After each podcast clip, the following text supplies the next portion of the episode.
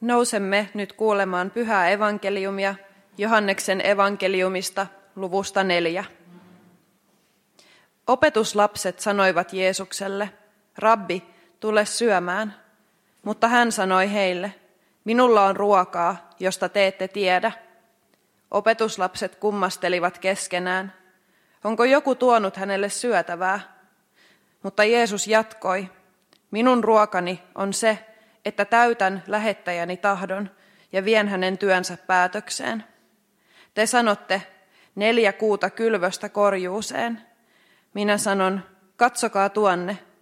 Vainio on jo vaalennut, vilja on kypsä korjattavaksi. Sadonkorjaaja saa palkkansa jo nyt. Hän kokoaa satoa iankaikkisen elämään ja kylväjä saa iloita yhdessä korjaajan kanssa. Tässä pitää paikkaansa sanonta, toinen kylvää, toinen korjaa. Minä olen lähettänyt teidät korjaamaan satoa, josta ette ole nähneet vaivaa.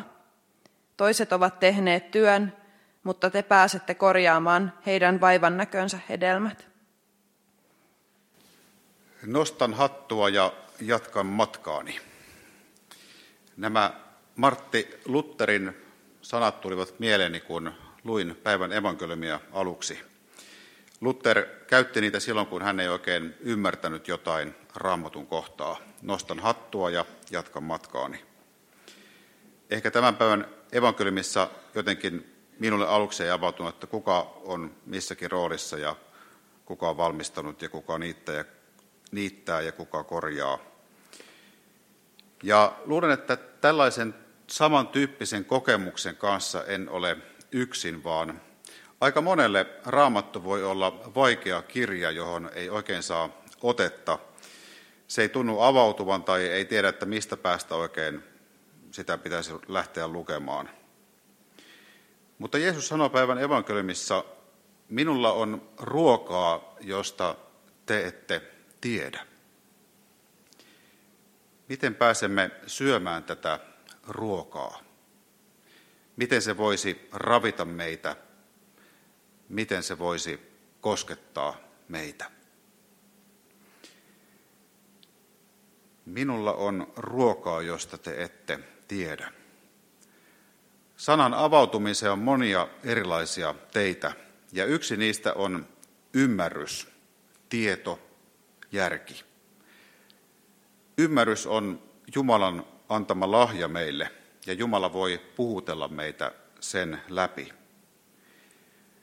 Kun raamattua lähestyy ymmärryksen kautta, tieteen kautta, tiedon kautta, siitä avautuu uusia ulottuvuuksia. Ja raamattu on syvästi inhimillinen kirja. Siinä ihmiset jakavat kokemuksiaan Jumalasta, elämän suuresta salaisuudesta. He kertovat Kristuksesta, siitä miten Jumalan rakkaus loistaa hänestä läpi. Ja raamattu on aina ollut elävä kirja. Se ei ole kiveen hakattuja kivitauluja, vaan se on puhuttu, kerrottu, ymmärretty kirja, joka elää aina uudella tavalla uusille sukupolville. Eivätkä raamatun sanat ole taivaasta pudonneet sellaisinaan kirjoittajien kynään, vaan kirjoittajat ovat käyttäneet omaa taitoaan, omaa ymmärrystään. He ovat valinneet sanoja, jotka koskettaisivat, jotka puhuisivat. Ja aluksi koko raamattu on ollut puhuttu kirja, puhutusta, kerrotusta, sanomasta on vähitellen muodostunut erilaisia muistiin kirjoitettuja käsikirjoituksia, joista on sitten koostettu kirjoja. Ja ne kirjat on vielä valittu monien kompromissien kautta kirkolliskokouksissa niin, että osa hyvistä kristillisistä kirjoista on jäänyt myös raamatun ulkopuolelle. Jeesus sanoo, minulla on ruokaa, josta te ette tiedä. Raamatun kirjoja on kirjoitettu hyvin erilaisissa tilanteissa. Mieleeni tulee Paavali, joka kirjoitti kirjeitä, ja nehän olivat ihan oikeita kirjeitä, eivät kirjoja. Mielikuvissani hän on hämärässä kynttilän valossa rankan päivän päätteeksi kirjoittamassa kirjettä. Ja luulen, että Paavali ei tajunnut, että kun hän kirjoittaa kirjeen, niin siitä tulisi tuhatvuotinen viisauden lähde tuleville sukupolville. Kirjeessä on välillä sekavuutta, niissä on päällekkäisyyttä, mutta samalla niissä on uskomattoman syvää viisautta, uskomattoman kirkasta ajattelua, uutta luovaa ajattelua.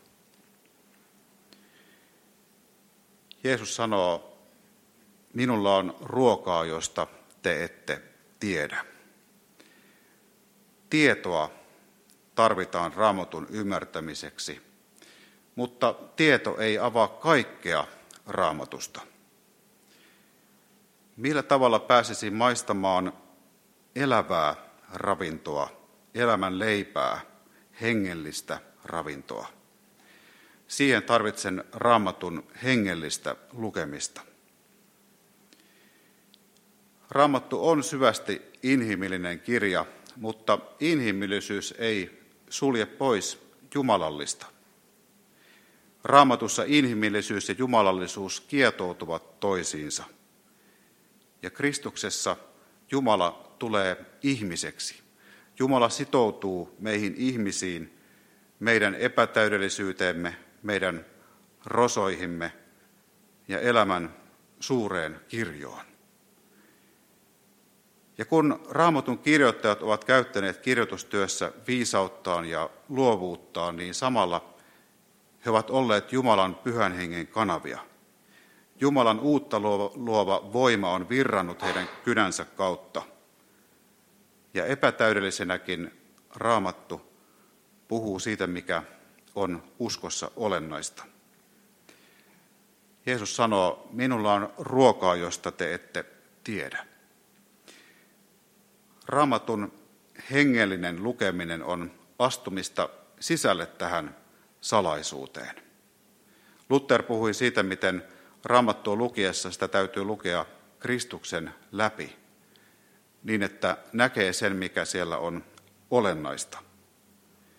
Ja kun luen raamattua, niin samalla Jumalan pyhä henki synnyttää yhteyttä minun ja Jumalan välille.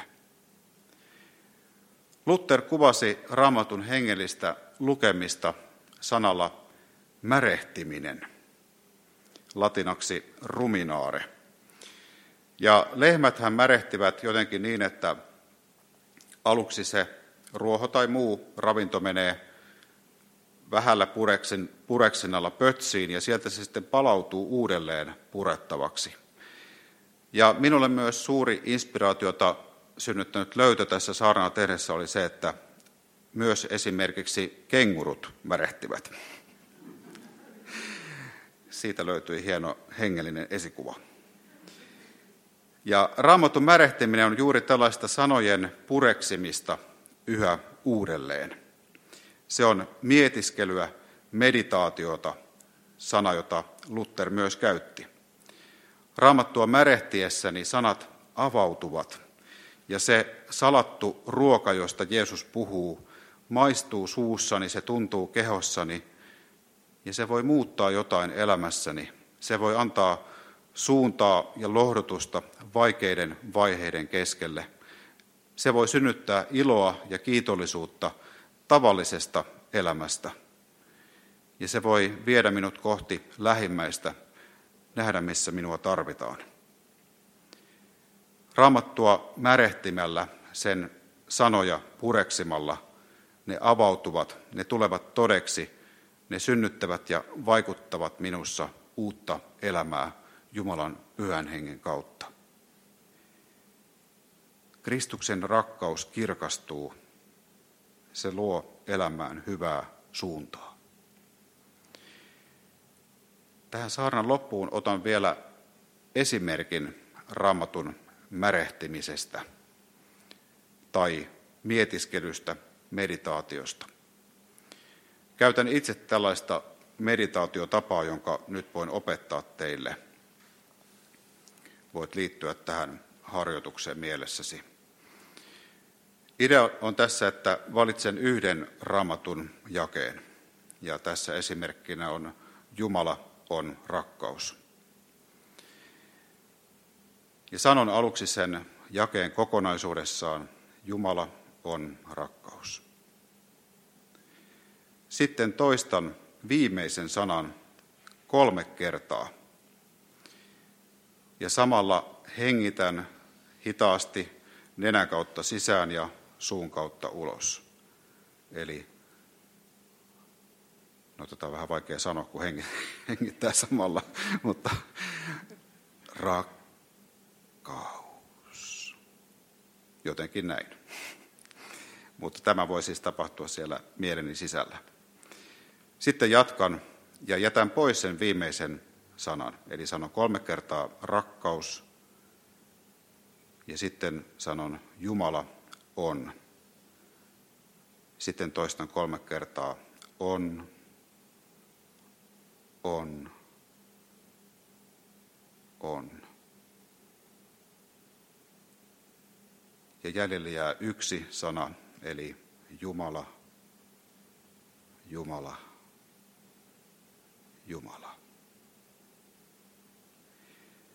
Ja näin voi tehdä minkä tahansa raamatun jakeen kohdalla. Aluksi lukee kokonaan ja sitten aina viimeisen sanan toistaa kolme kertaa ja pudottaa sen pois ja sitten alkaa taas alusta. En tiedä, saiko tästä mitään selvää, mutta näin kuitenkin teen. Ja tämä on yksi raamatun, joka siihen on kätkettynä, tulee ravinnoksi. Aamen.